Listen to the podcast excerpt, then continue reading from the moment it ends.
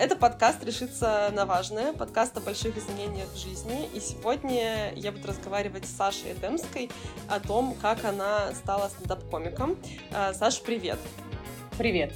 Расскажи, пожалуйста, мне о том, чем ты вообще занималась в жизни до стендапа. В чем была твоя основная деятельность? Моя основная деятельность была, как это неудивительно, развлекать людей. Э, потому что с 17 лет я работала аниматором и мерчендайзером в Ашане.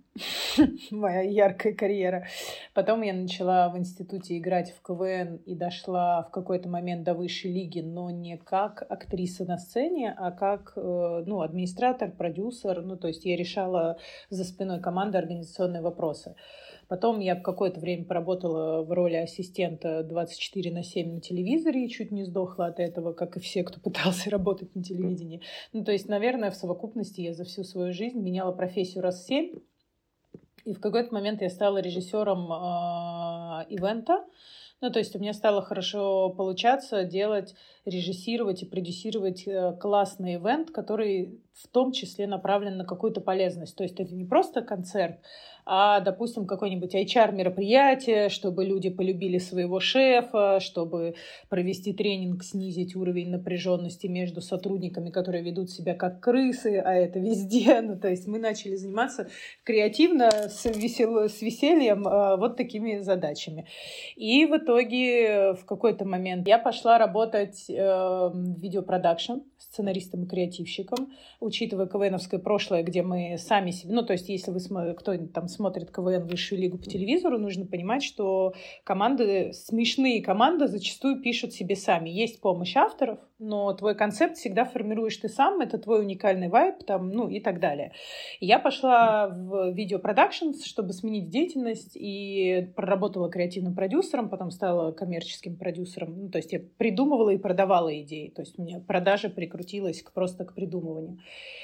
И потом я вышла уже в собственный бизнес. Сначала с бизнес-партнером, а в пандемию все пошло прахом, весь этот ивент и мы стали делать прямые трансляции очень качественно, очень профессионально. А, и параллельно, пока мы с командой шли этот э, великолепный, замечательный путь, стало понятно, что я выгораю, потому что я превратилась во владельца бизнеса, в суперменеджера, во фрик-контроллера. Но вся моя жизнь, начиная с 2020 года, была про то, чтобы мы заработали деньги, делали качественный продукт. Ну, то есть у меня творчество, хотя до этого творчество всегда было, оно ушло в никуда. В какой-то момент моя очень хорошая подруга, чей муж ведет стендап э, учит людей читать стендап. Она говорит, Саш, я вижу, что с тобой происходит. Э, мы тебе с мужем придумали подарок. Э, приходи, значит, э, в его стендап-школу поучиться писать стендап, выступать. Ну, я на сцене не так, чтобы много была в своей жизни. Э, ну, там, хотя у меня есть эпизод в «Реальных пацанах», я снималась. Ну, как-то точечно после КВН меня в какие-то эпизодические роли кидали, но ну, я не стала актрисой. Вот ты рассказываешь просто какую-то карьеру мечты, э, и карьеру на телеке, и собственный бизнес, и крупные ивенты, и суперкрупные клиенты. И это для очень многих людей, скорее всего, мечта э, построить все, что ты смогла построить. Как в этом всем можно выгореть? А, ой, это крутой вопрос. Я сейчас объясню. Подвох вот в чем. Когда ты находишься в событийности, э, в очень высокой плотности, эмоциональности, ну, то здесь классно, тут классно, э, там классно продюсером на телеке работать, ну, во-первых, нужно понимать, что такой объем работы, это перегруз по, по психике сумасшедший просто. Ну, тебя, ты все время перевариваешь эмоции, ты в какой-то момент у тебя мозг включает режим анестезии, ты уже перестаешь радоваться, ну, тебе просто, ну, да, окей, класс, мы сделали еще один крутой проект потому что психика очень перегружена. В этот момент э, еще есть ловушка, наверное, эмоциональная мозговая ловушка в том, что тебе кажется, что у тебя яркая, классная жизнь. Ну, вот у меня в 2018 году была жизнь очень яркая и классная. Я там облетела 12 стран, сделала проекты в Барселоне, не знаю, э, в Дубае, куда-то еще мы ездили в Турции, 3000 человек мы вывозили конференции. Ну, то есть, ну, там что-то... Я все время... Я жила в самолете. Ну, то есть, и мне казалось, что это так кайфово, Иванова, я просто лучший режиссер во вселенной, ну то есть там еще корона на голове. А потом просто я понимаю, что я вешу 130, и у меня нервный тик на глазу. Потому что я практически не сплю. Потому что я тащу это на себе. И в какой-то момент такая яркая эмоциональная жизнь очень сильно тебя выдирает, потому что ты вообще перестаешь делать что-то для себя. Ну, то есть я набрала 140 килограмм. Я там за прошлый год я похудела на 35 килограмм, потому что я перестала бежать. Ну, то есть я вспомнила о том, что, ну как, организм такой типа, алло, у нас 35 килограмм лишних, как мы жить будем? И ты из-за того, что у тебя такая яркая эмоциональная жизнь, тебе кажется, что все классно, пока ты либо не заболеешь, либо ты не обнаружишь себя в 40 лет без мужа и детей, или вообще там, не знаю, без друзей. Ну, то есть у меня была такая ситуация, что я в 30 лет поняла, что у меня нет друзей. Ну, потому что я работаю, у меня проекты есть. Класс. Мой лучший друг — это мой технический директор, которым мы 24 на 7 схем рисуем. Вот, все, больше я ни с кем не общаюсь. Я в совокупности лет шесть не приходила ни на один праздник своих друзей. У меня всегда были проекты. И вот это адреналиновый кайф, это как наркотик. И из-за того, что это еще очень ярко, интересно, и ты постоянно там встречаешь звезд, каких-то людей, там от политики, не от политики, берешь у них интервью или просто с ними как режиссер согласовываешь их участие, у тебя есть ощущение, что у тебя очень наполненная жизнь, а по факту ты живешь для других вообще для других. Ты вообще не для себя живешь. И твоя рутина, она не выглядит как рутина за счет вот, ну, того, что есть там селебы, события, страны, и тебе кажется, пиу-пиу, карьера мечты, все круто, и просто ты обнаруживаешься в глубоком одиночестве э, с весом 140 килограмм, с выгоревшими глазами и, не знаю, с дергающимся глазом. Ну, то есть, и в этот момент, наверное, начался какой-то переход. Ну, плюс я очень рада пандемии, как это ни странно, потому что пандемия закрыла весь мой бизнес, в котором я участвовала и как режиссер и продюсер, потому что, ну, штрафовали за нелегальные съемки в апреле 2020 года тысяч на 200, поэтому Роспотребнадзор и полиция щемили очень жестко, даже несмотря на то, что ты говоришь, здрасте, мы снимаем для ТНТ. Весь ивент приостановился, вся режиссура приостановилась, на несколько месяцев съемки приостановились, и у нас в минус, в убыток ушел бизнес, потому что все клиенты дали предоплату оплаты на мероприятие, ну, это ивент, массовое скопление людей, а потом все приостановилось, и все предоплаты попросили обратно. И мы очень сильно благодарны клиентам, кто хоть кусочки денег у нас оставил, потому что я в какой-то момент я звонила клиентам и говорила, пожалуйста, я, ну, я не могу потерять команду, оставьте мне денег на зарплату людям. Ну, то есть я вот сейчас об этом говорю, я вспоминаю, что я прям реально со слезами звонила и говорила, мы не знаем, сколько это будет продолжаться, мы перестроимся, мы что-то придумаем, но, пожалуйста, давайте с вами договоримся так, что вы хоть какие-то деньги оставите у нас в агентстве. И, э, ну, у меня тогда еще было партнерское агентство, не мое личное. И, собственно говоря, несколько клиентов пошли нам навстречу, за что им огромное спасибо, и мы смогли там сохранить на еще на пару месяцев команду вот сейчас, когда ты об этом говоришь, оно вроде как даже так... Э, ты сейчас такой энергией это говоришь, и это как даже кажется там, смешная история. Но в моменте, скорее всего, это не было совершенно смешной историей. Это был кризис, это был удар, это было страшно, это было неизвестно. Это было э, по всем фронтам. И вот когда ты поняла, что ты выгорела, как, что с тобой происходило в этот момент? Мы прошли, когда вот этот кризис, и дела у нас наладились в команде и в агентстве и с деньгами. Э, настал момент, когда я поняла, что меня ничего не радует, и я ничего не чувствую. Ситуация была следующая. Мы делали огромный проект, чтобы понять его масштабы. Это ну, огромный стадион, сцена, 40 верховых всадников, 350 примерно артистов — и летная группа стрижи, и я управляю всей этой вакханалией. Ну, то есть у меня люди, кони, самолеты. И в этот момент, э, будь я не выгоревшая, я, у меня бы вот так горели глаза. И все это на Северном Кавказе еще к тому же. Ну, то есть вообще просто это очень отбитая история, э, как, как женщина в мусульманском регионе умудрилась руководить таким проектом. И в этот момент я не испытывала ни гордости, ни радости, ни удовлетворения. А у нас, когда прошел проект, и нам сказали, что надо ехать к голове, а, потому что нас хотят отметить, там цветы подарить. Я, просто сидела и говорю, можно от меня отстать? Ну, типа, девочки, съездите за меня, я просто поспать хочу. И я вышла с этого проекта, э, вся моя команда радовалась, а я вышла с этого проекта, типа, из разряда, господи, я просто хочу домой. Ну, я хочу домой, под одеялко, не трогайте меня. Ну, вообще, окончательно я поняла, что я выгорела, когда мой психотерапевт сказал, Сань, ну все, Все. Ну, просто я сторонник психотерапии, поддерживающей такой гигиенической еженедельной.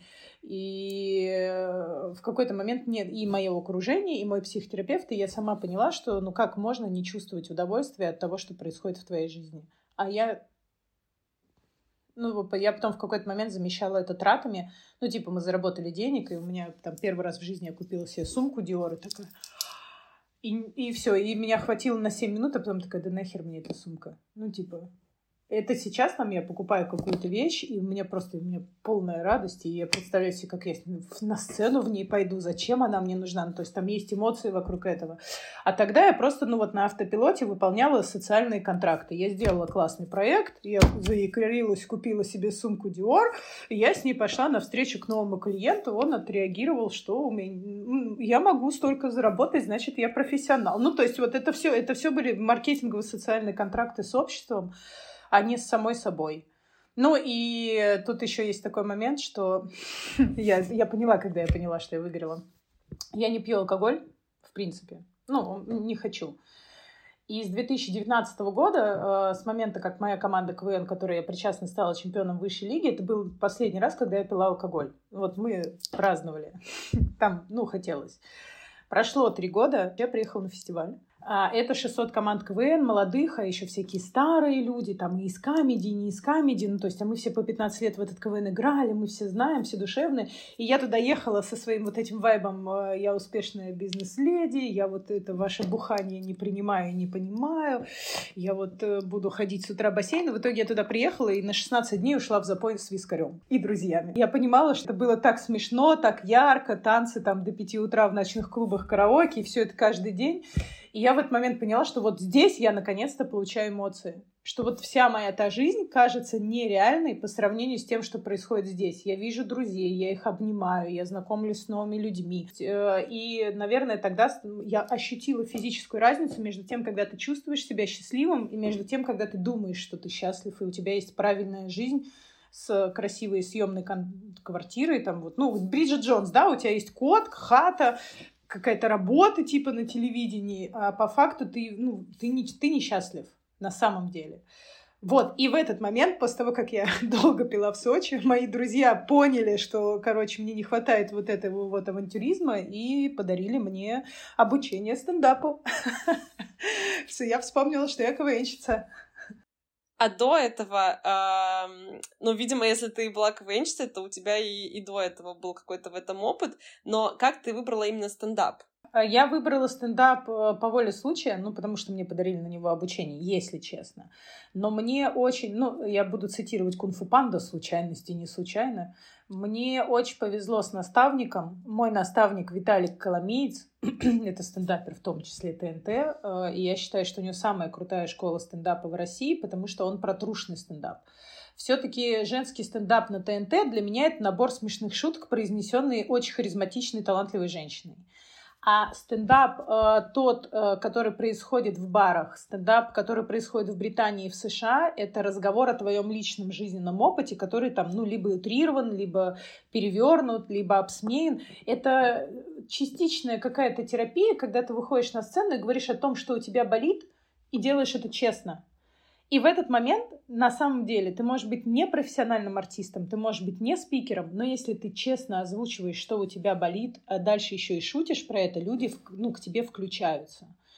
Потому что у каждого человека есть свои боли, есть свои приколы, есть свои какие-то решения, которые надо решать. А в стендапе ты об этом говоришь, и это невероятный опыт, потому что когда я училась стендапу, мы выстраивали весь юмор исключительно на жизненных ситуациях.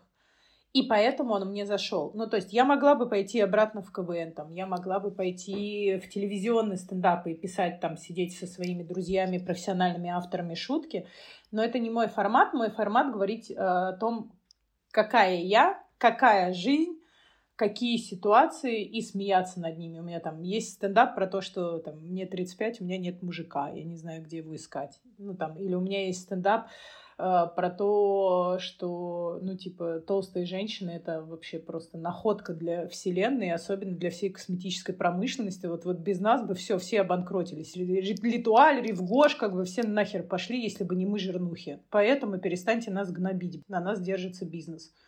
Ну, то есть, ну, как бы, э, и у меня, ну, такие очень резкие, очень э, жесткие временами шутки, которые, когда ты смотришь на человека, ты думаешь, серьезно, она вот о себе вслух... У меня просто есть, у меня есть лютая история. Я на свой первый сольный концерт вышла со стендапом. У меня появились отношения.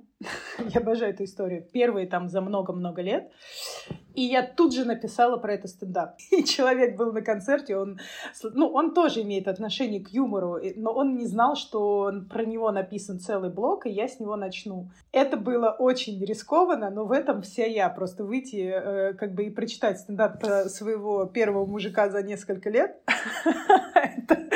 Ну и потом, естественно, мы впоследствии поговорили об этой ситуации, расстались, мы прекрасно тепло дружим, но вот настолько для меня стендап стал отдушный, что там я могу говорить вообще все. И делать это смешно, и люди на какое-то время отключаются от э, Вселенной и понимают, что ну, проблемы, они есть у всех, и они, в принципе-то, решаемы, или хотя бы можно поржать. Ну, то есть вот у меня такое отношение к стендапу. Это некая терапия. Когда ты начинаешь любую новую деятельность, с одной стороны, ты очень воодушевлен, потому что перед тобой супер большой путь и масса возможностей, и это новая деятельность, и она, даже если она, еще если она дается легко, ты вообще от этого супер кайфуешь, но так или иначе ты боишься столкнуться или ожидаешь столкнуться с какими-то первыми там трудностями, провалами, и я немножко совсем знаю о стендап-культуре в России, там, в Москве, но э, когда я смотрю Иногда у меня есть пара любимых стендап-комиков, когда я смотрю их интервью, э, часто говорят, что это зал, который молчит на твои шутки, это вот типа самое страшное, что может с тобой случиться, и все этого боятся, но неизбежно все с этим сталкиваются. Вот расскажи, когда ты встретилась вот этот первый раз со своей тишиной в ответ на твои шутки, э, была ли ты уже э, более как бы вышедшая из этого состояния выгорания, и как, как внутри тебя ты с этим сталкивалась и работала? Путь стендапа, он сложный, долгий и безденежный. Сразу. Ну, то есть я точно могу сказать, что стендап не приносит мне денег, которых мне бы хватило на жизнь, даже минимально. Но это как раз-таки для души, и я понимаю, что можно вы, как бизнесмен, я понимаю, что я могу это в конце концов монетизировать, мы к этому идем с моей командой. У меня есть концертный там директор, администратор. Там мы что-то планируем, мы понимаем, что мы можем вывести наше стендап-шоу в том формате, в котором мы делаем, в монетизацию, даже не выходя на телеканалы. Ну, то есть у нас есть очень классное понимание. Но это годы. И стендаперы, как правило, кто в это погружается, это действительно люди, которые очень любят э, сам стендап как явление, потому что писать, продолжать писать, находить на это время, это это очень трудоемкая история, ну, то есть очень трудозатратная. И там даже если взять в разрезе, в разрезе меня, я принципиально не брала авторскую помощь, когда я готовила свой концерт. Ну, то есть я писала сама про себя, никто лучше тебя самого про себя не напишет. Да, мне помогали там, ну, что-то готовить, редактироваться мне помогали, но весь материал, он в основном придуман мной. Там 95 его процентов это мое. А, и когда ты вот так много вкладываешь сил, ты действительно очень сильно боишься, что людям не понравится. Но опять же, я вернусь к своему наставнику Виталику. Он каждый раз мне перед выходом на сцену говорил очень классную вещь. Он говорил, Саша, они уже пришли. Они тоже хотят, чтобы у тебя получилось. Ну, то есть у вас... Э, это мало кто вообще тебе объясняет. Обычно стендаперы себя качают типа из разряда «я выйду как разъебу, как пошучу, да у меня такие шутки, да такие формулировки». А на самом деле ты выходишь, когда на сцену, ты же думаешь э, о своих страхах, о себе, а думать-то надо о том, что вы все вместе, что вас много, и люди э, включаются как раз-таки, когда ты ну, уважаешь своего зрителя, у меня есть про это прекрасная история про тишину и про уважение одновременно. Но смысл в том, что преодолеть вот этот страх тишины, когда люди не смеются, можно одним единственным способом, нет другого способа, это постоянно выступать а потом абстрагироваться от того, что люди не смеются, потому что они могут не смеяться по своим э, причинам. Ну, допустим, вот чтобы прежде чем выступить с концертом, тебе нужно минимум каждую шутку или каждый там, не знаю, сетап это называется, ну, то есть это там тема, в которой несколько шуток, тебе нужно свои сетапы минимум пять раз в разных залах проверять, потому что публика на стендап приходит предельно разная. Там нет целевой аудитории, типа 18-22 любители аниме. Там такого нет. Там просто ты вообще не знаешь, кто придет. И э, ну, классный стендапер — это человек, который потратил охренительное количество времени, чтобы ходить по разным клубам, проверять этот юмор э, и отбирать лучшее, переформулировать. Ну, то есть ты в конце концов, у тебя вырабатывается иммунитет к тишине. В какой-то момент ты уже просто, ну, такой, а, ну все, ты уходишь на такую штуку, что типа Зашло – хорошо, не зашло – нехорошо. Так, а кто у меня в зале сидел, кому не зашло? Ты, ты превращаешься в такого спокойного аналитика, потому меня бомбил, меня вот так трясло перед первыми выходами на сцену, и мне парни, кто... Ты обычно выходишь, там, не знаю, в составе 10 человек проверять материал, там куча народу, и меня трясло за кулисами всегда очень сильно. И парни, опытные стендаперы, мне говорят, да, что ты, да это же, ну ты, господи, да ну не будут они смеяться, ну ты что, умрешь от этого? Я такая, я умру, а у меня еще синдром отличницы, я все должна делать сразу хорошо. Я такая, ну то есть у меня есть видосы, где я задыхаюсь прям на первых выступлениях, я прям, ну как бы, но ты потом к этому привыкаешь. Это, не знаю, как спорт. Ну, то есть жопа перестает болеть к десятому разу от приседаний. Ну, то есть просто точно так же перестает болеть душа от того, что кто-то не посмеялся. Э, э, а теперь это вот, ну, в принципе, про стендап и про то, что это действительно стрёмно, когда никто не смеется, но в принципе приемлемо. Потому что в какой-то момент ты привыкаешь, и ты понимаешь, что без вот этой, это как в продажах, на 10 нет, одно да. Ну, то есть это только так работает. Стендап непредсказуем. Стендап, я имею в виду тот, который барный, а не телевизионный. Телевизионный, конечно же, там под целевую аудиторию пилится, еще что-то. А стендап живой, он как бы, ну, ты ничего не можешь с этим сделать. Ты только можешь прийти, прочитать его и проверить. Все, у тебя нет другого способа создавать концерт.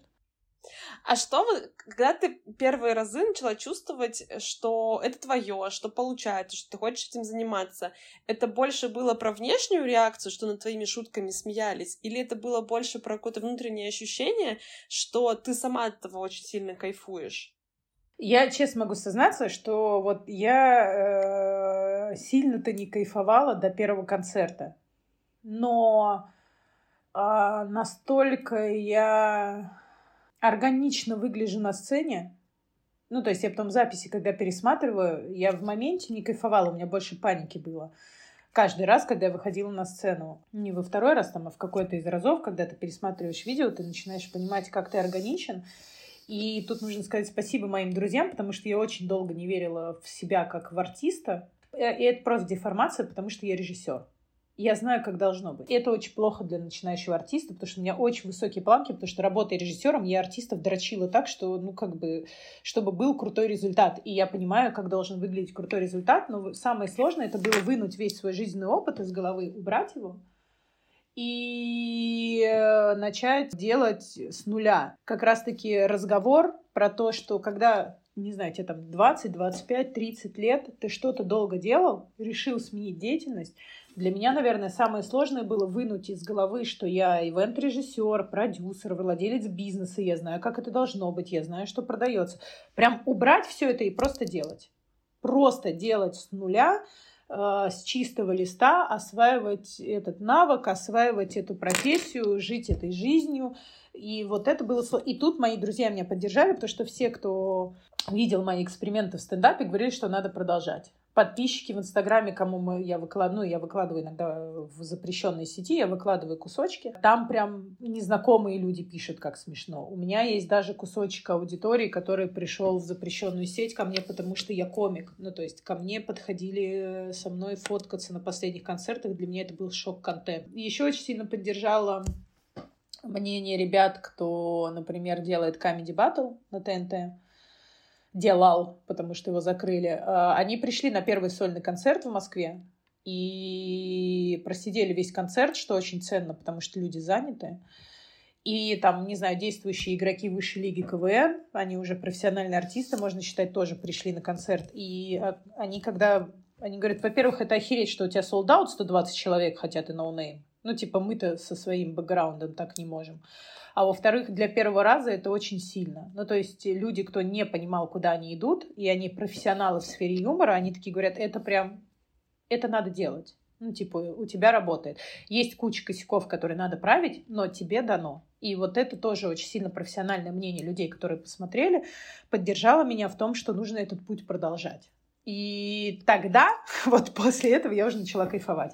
Когда я поняла, что все, меня признали на разных уровнях. Вот это вот очень интересный тезис для меня, потому что э, многим я задаю вопрос, пришлось ли отказаться от прошлого опыта, потому что часто люди там в районе 30-35 начинают новую карьеру, и уже есть какой-то опыт, и все боятся, что вот все, что ты делал до этого, это все было зря, это все было не нужно, и тебе от всего этого придется отказаться. И часто люди говорят, что да нет, можно же наоборот э, использовать этот опыт во благо и использовать в новой профессии. И то, что сейчас ты говоришь, что это наоборот как бы немножко тебе мешало и добавляло каких-то внутренних мыслей, что должно быть не так, должно быть по-другому, оно для меня очень интересно звучит. Но что, может быть, из твоего опыта тебе помогло в этой новой деятельности? Мне точно помог жизненный опыт одним простым тезисом, что надо просто делать. Э, тут просто нужно понимать, что у меня нет высшего образования. У меня есть два бизнеса, у меня нет высшего образования — у меня есть деловая репутация, у меня нет диплома. Я вот такой, я дочь двух физруков, за моей спиной не стоял папа и не давал мне денег, чтобы я что-то стартовала. Я прошла кучу кризисов, долгов э, и наделала кучу ошибок, потому что у меня не было юридического понимания процесса. Ну, то есть вся моя жизнь — это череда проб и ошибок.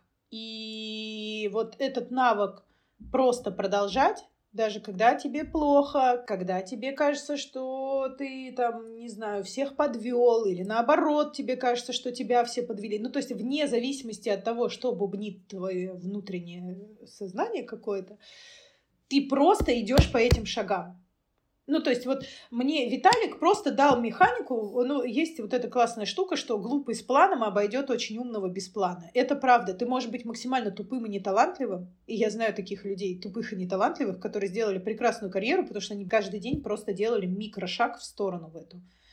Там лег сначала в сторону мечты, чуть подполз, но ты, ну, ты каждый раз находишь в себе силы э, ну вот мы сейчас делаем курс, мини-реклама, мы сейчас делаем курс э, с моими коллегами, там, психологами, методологами, где я амбассадор. Этот курс э, называется «Моя опора», и он так называется, потому что я человек, который в очень жестких кризисах э, находил в себе силы просто микрошаг продолжать делать в сторону того, что ты задумал это единственный, ну, с моей точки зрения, универса... ну, универсальный это единственный инструмент. Все люди разные, у всех разная там, судьба и исходные данные.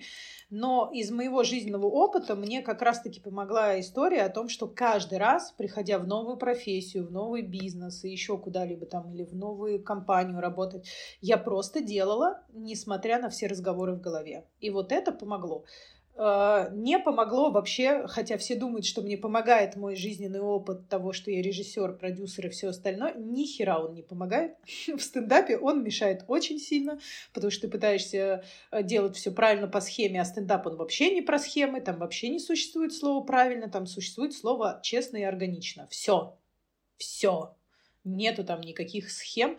Есть механики придумывания юмора. Это есть есть там драматургия построения выступления. И то она вырабатывается у каждого человека своя, потому что если там взять, не знаю, Ваню Усовича и Юлю Ахмедову, вообще очень разные люди, разная драматургия.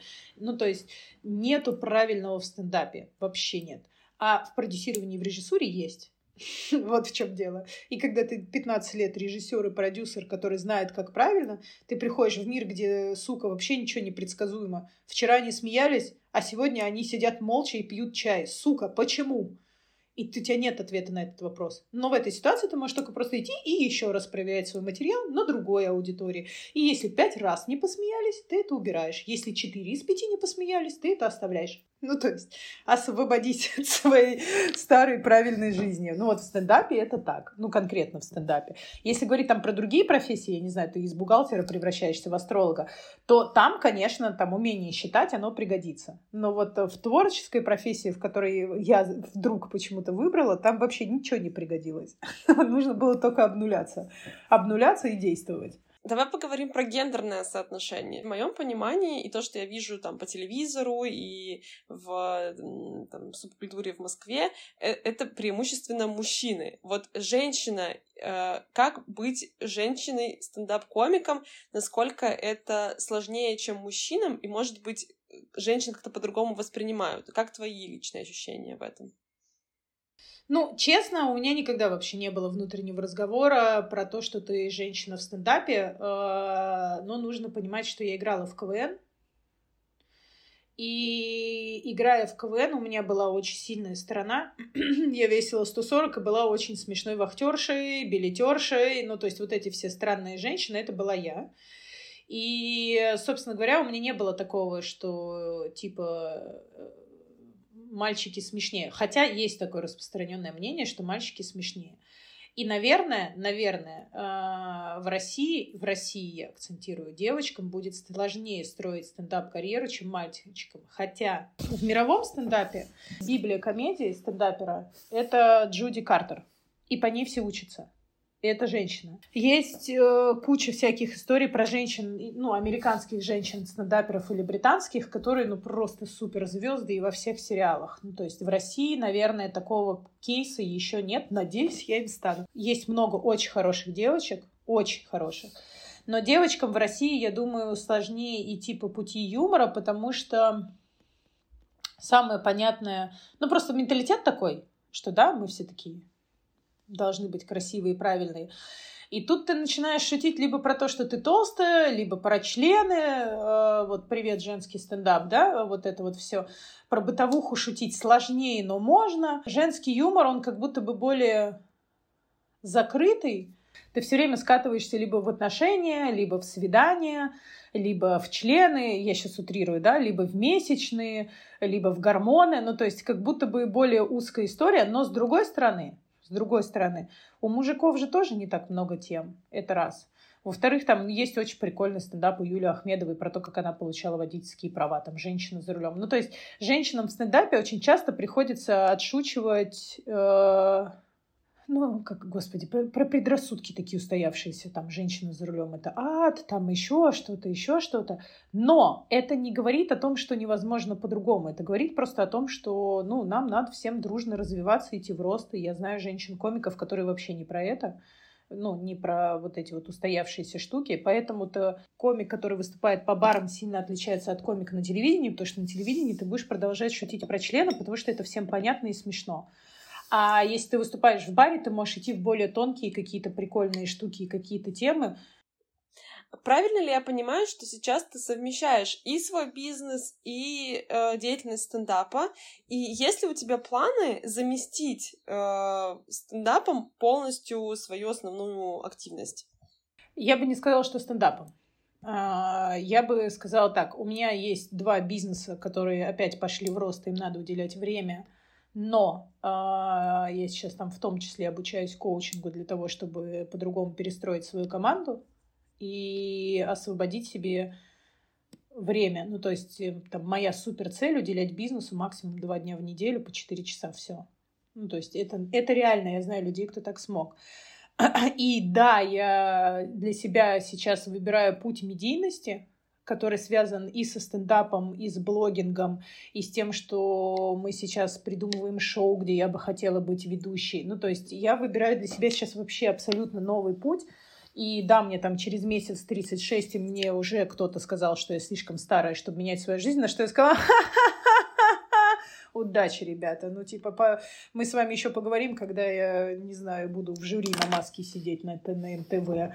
Ну, то есть, вот, ну, я такой человек, я вот, мне бросают, мне что-то говорят, я это воспринимаю как вызов, это природная механика, но да, э, я планирую дальнейшую свою жизнь связывать с медийными проектами и растить собственную узнаваемость, и растить стендапы, и я хочу концерт в Крокусе когда-нибудь, и я хочу эти гастроли, ну, то есть, ну, я понимаю, какая огромная огромная работа мне с этим предстоит, но я считаю, что да, почему нет, поговорим через год, посмотрим, что будет через год. Если уже за полгода я три сольников тащила, ну, то есть там по факту с момента начала того, как я начала стендапом заниматься, я за год прошла путь, который люди проходят по пять лет. И я очень амбициозна в этом плане, мне очень все нравится пока что.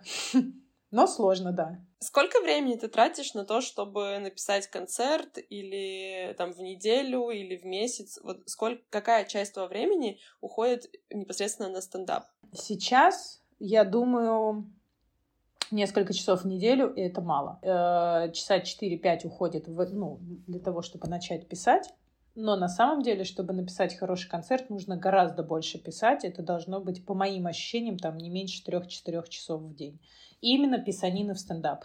И это я не беру еще время, которое тебе нужно тратить на то, чтобы ходить проверять материал. Ну, то есть моя идеальная картина мира — это 3-4 часа писанины и минимум там 3 проверки, 3-4 проверки материала в неделю. Тогда э, можно за пару месяцев прийти в хороший новый концерт это прям нужно гораздо больше времени тратить, чем я сейчас. Поэтому я думаю, что я достаточно... Если там первые полгода я очень быстро пробежала этот путь, потому что я уперлась в это, то сейчас э, ну, нужно мне конкретно скорректировать свою жизнь так, чтобы больше бизнеса делегировать и больше времени отдать стендапу, потому что я ну, на уровне ощущений понимаю, что это в плюс даже моему бизнесу, потому что когда меня узнают, там, не знаю, какие-то люди, есть люди, которые меня узнают, или мои клиенты видят, что у меня стендап-концерт, они очень круто на это реагируют, и нам прилетают за это проекты. ну, то есть я понимаю, что моя стендап-карьера, она сейчас хобби, но как перспектива она очень сильно дополняет и мой бизнес в том числе. Ну, то есть я вдруг это поняла и поняла, что ну все, ну вот это последний кирпичик в моей уверенности, что я иду в стендап. Еще хотела обсудить с тобой такой тезис, что когда ты только начинаешь писать, ты пишешь своей жизни. И о том, что ты успел к, к тому моменту, когда ты это пишешь, как бы какой опыт получить. И когда комик на протяжении, там, не знаю, полгода, года, двух лет, пяти лет э, постоянно находится в написании материала, у тебя как будто не остается времени, чтобы почву для этого материала в жизни получать. Ну, то есть, как бы твой стендап основан на событиях в жизни, но когда ты постоянно пишешь, пишешь, пишешь, постоянно работаешь только над стендапом, у тебя не остается времени, чтобы обогащать свой жизненный опыт, сталкиваться с какими-то ситуациями, и в какой-то момент, э, возможно, что ты испишешься или выгоришь, как бы будут такие профессиональные как бы деформации, трудности в этом плане. Вот как, возможно, ты для себя балансируешь между тем, чтобы жить жизнь и наполнять ее событиями, чтобы потом для из этого строить свой стендап-материал? Э, и возможно ли такая проблема? Да, проблема такая возможна, но она возникает чаще всего на этапе, когда ты уже прям очень профессионал. И тут на самом деле э, в меня можно кинуть помидорами, но я считаю, что если ты профессионал, то ты либо догадаешься пойти создать себе жизненный опыт, это вот моя история про то, что я там впилилась в отношения и тут же сделала из них стендап. Ты либо, ну, поймешь, осознаешь, что да, мне не о чем писать. На самом деле, я считаю, что такого быть не может, потому что ты можешь очень смешно рассказать про что угодно там. Но вот взять у Вани Усовича есть концерт, где он начинает со слов там «Вам... Вы понимаете, как трудно жить?» Там что-то такое. Я вот зубы чищу, понимаю, что, блядь, еще верхние чистить надо. Бесит. А это же еще и каждый день. Ну, то есть человек из ничего родил шутку. Или у него там есть шутки про «Игру престолов», и они просто про то, что он его не смотрел. Я не смотрел «Игру престолов». Я не понимаю, что там происходит. Ну, то есть и там, и на этом отстраивается некий кусок юмора. Ну, потому что когда ты уже профессионал, ты можешь это делать из ничего. Да, э, когда есть жизненный опыт, это проще. Ну, объективно проще. И это ближе зрителю. Но тут я вижу для себя два пути. Либо ты профессионал, который либо сам пишет, либо начинает привлекать помощь, потому что есть такое понятие, как comedy buddy, потому что вдвоем действительно удобнее писать. Во-первых, э, ищешь себе comedy buddy, во-вторых, э, создаешь себе сам жизненный опыт. Можно же поехать в Турцию отдыхать и вернуться оттуда с таким количеством историй, потратить на это 42 тысячи рублей по путевке, вот еще такую полюте и отельчик взять себе, и все, просто возвращаешься. Можно в Сочи съездить отдыхать.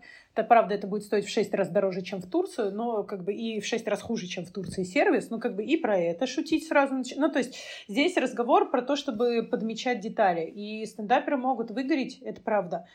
Но тут это тоже, я считаю, что ну, work and life balance это личная ответственность человека и личный выбор э, с этим справляться.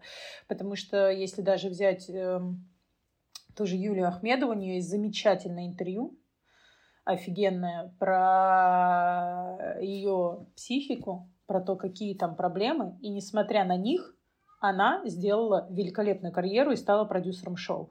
А у человека нетипичные проблемы с психикой. Это не то, что я там выгорела, и у меня стресс и депрессия, меня мужик бросил. Там вообще не про это. Там прям вот, ну, диагноз. Но человек, несмотря на это на все, построил великолепную карьеру.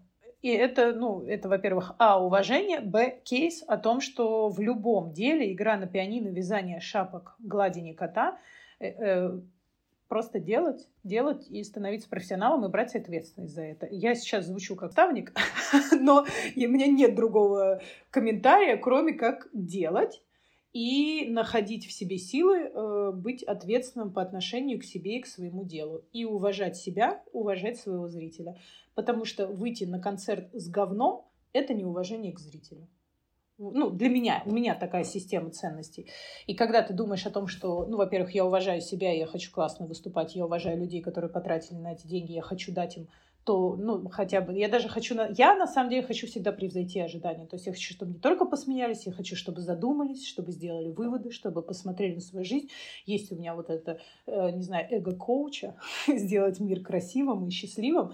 И я стараюсь это нести через свой стендап в том числе, потому что когда я рассказываю о каких-то там проблемах, я могу, я на самом деле могу выдумать проблему с позиции, учитывая, что я учусь на коуче, я с позиции коуча сейчас могу просто провести аналитику проблем людей, взять эту проблему, выдумать вокруг нее историю, классно ее рассказать, и потом посмотреть, задумаются ли люди, чтобы пойти ее решать. И э, ну, для меня стендап чуть больше, чем стендап. Стендап — это просто смешной инструмент делиться с людьми надеждой. Вот я бы так сформулировала. Э, когда ты только начала, или, может быть, не когда ты только начала, была ли какая-то негативная обратная связь от близкого окружения, которые тебе сказали, типа, там, Саш, ты чё? Какой стендап? Или от неблизкого эм, окружения, и как ты с ней справлялась? Я не могу сказать, что был прям такой хейт. У меня скорее в моем случае было больше, ну, самокритики и претензии к себе. Это первое. А второе, ну, допустим, э, люди, которые занимаются стендапом профессионально, у меня были разговоры о том, что, Саш, ну ты, типа, пришла, тут уже бабки зарабатываешь, ну тебе, типа, сов... ну, развлекайся, нехер делать, развлекайся. Ну, то есть ко мне, на самом деле, в начале было отношение, ну, там, условно, люди, которые видели мой стендап, они делились на две части. Те, кому нравилось, и те, кто говорили, ой, да, просто это богатая баба, я не могу сказать, что я сильно богатая, но, видимо, произвожу такое впечатление. А, вот эта богатая баба теперь играет в стендап. Посмотрим, что из этого будет. Ну, то есть ко мне было несерьезное отношение. Ну и плюс еще, в принципе, не так много людей, которые сделали классную карьеру в стендапе, да, и плюс еще а, юмор может не понравиться, и зал может промолчать. И у меня была ситуация, где мой очень близкий друг, очень близкий друг, э, э, абсолютно говорил вслух мне, что типа, ну да, да, пробуй, делай. Но было видно, что он вообще в меня не верит. Меня это очень сильно ранило, потому что, ну, я ценю мнение этого человека как профессионала и продюсера в том числе. И он такой, и вот это, наверное, было самое больное, когда твое ближайшее окружение не воспринимает всерьез то, что ты делаешь. Потому что мои друзья, там коих не так много, они поделились на два лагеря. Одни такие, занимайся своей херней, и, и типа, да-да-да-да, молодец, классно получается. А по факту, ну, я чувствую, что это фальш. И те, которые такие, да херач, просто делай. Хочется, нравится, мы с тобой. Хоть в однополый брак вписывайся, мы тебя поддержим в любом начинании. Ну, такие, э, ну, классные друзья, которые, друзья, которые разделяют э, и уважают твою идею этим заниматься. И это трудно преодолеть. И здесь э, сработало у меня чисто математический подход продюсерский, что я перевесила количество людей, которые в меня верят, и минимизировала общение с людьми, которые меня не видят, не верят, ну, просто минимизировала общение с ними про стендап. Ну, типа, я с ними дружу, я их люблю, сердечко, но про стендап мы не разговариваем. Мы разговариваем про то, что вы вот про бизнес, про мой. Вот вы верите в меня как в бизнесмена? Вот мы там. А, и я начала, почему я советую всем найти, в принципе, мой там один из глобальных советов это про коллаборации единомышленников, потому что ты просто математически перевешиваешь количество людей, которые верят в твою придурочную идею, может быть, но оно перевешивает, и в итоге работает. Человек может создать себе условия, и сейчас будет еще секундочка, мы в прошлом году делали тренинг, я не знаю, будем ли мы его перезапускать, но у него супер крутые результаты, потому что весь тренинг был о том, чтобы создавать себе условия достижения тех или иных целей. Они могут быть любые, там, не знаю, похудеть, заработать, поменять профессию, выйти за... Я утрирую, но условия, но сам, сам смысл всего тренинга, который мы создавали с ребятами, он опирался на то, что человек автор жизни, это нормально, и для того, чтобы что-то поменять, учитывая, что это всегда очень сложно, это ты уже там привык по-другому жить, тебе страшно, там что угодно внутри, но ты можешь создавать точечные условия для перемен в своей жизни. И когда ты создал условия, сами перемены гораздо органичнее происходят и взлетают. И, собственно говоря, вот я этим занималась в стендапе, я просто накапливала количество людей и общалась с людьми, которые верят, что у меня получится. Супер. Слушай, наш час пролетел просто совершенно незаметно, и в каждом таком разговоре я для себя нахожу так много важных и глубоких мыслей, и я знаю, что слушатели находят, и благодаря этим разговорам тоже в себе надежду, э, что возможно сменить профессию в любом возрасте, возможно поменять кардинально свою сферу. И спасибо тебе большое за это. Э, у меня остался один... Нет, у меня очень много к тебе вопросов, но на сегодняшней встрече оставим один из них. Э, что ты можешь посоветовать людям, которые вот сейчас находятся в процессе смены или которые хотят сменить профессию в части этого процесса? Я думаю, очень важно конкретно вот в этом и в следующем году, это совет на ближайшие пару лет. Учитывая ситуацию, в которой мы находимся, турбулентности, я думаю, очень важно найти единомышленников – людей, которые, несмотря ни на что, это может быть даже не, не друг и не мама, потому что родители зачастую любят нам сказать, да, что за говно профессию ты выбрал. Uh, искать единомышленников, объединяться в сообщество, uh, искать и подбирать людей, с которыми ты понимаешь, что разделяют твои ценности — и именно благодаря этому у меня сейчас получается, потому что у меня есть э, там, друг, который верит в то, что у меня получится. У меня вот есть ребята-профессионалы, которые по-доброму ко мне относятся. И на самом деле они ну, появились после того, как э, я хлебнула хейта и говна на тему того, что я вообще этим занимаюсь. У меня есть люди, которые говорят, да какой ты стендапер, мы тут 10 лет шутим. Вот найти единомышленников, э, это, я считаю, что это очень важно, потому что это позволит тебе преодолеть и продержаться в любых трудностях. Ну, то есть, чтобы рядом был кто-то, кто тоже верит, что все возможно. В твоем случае. Не просто все возможно, а вот что у тебя получится, или у вас вместе получится, или иди пробуй, даже если не получается. Ну вот единомышленники и коллаборации рулят вселенной ближайшие два года, я считаю. Саш, спасибо тебе большое. Ты фантастическая, потрясающая, с безумной энергией.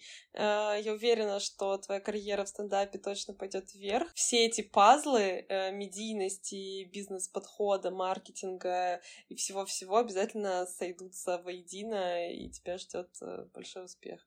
Спасибо тебе большое за этот разговор.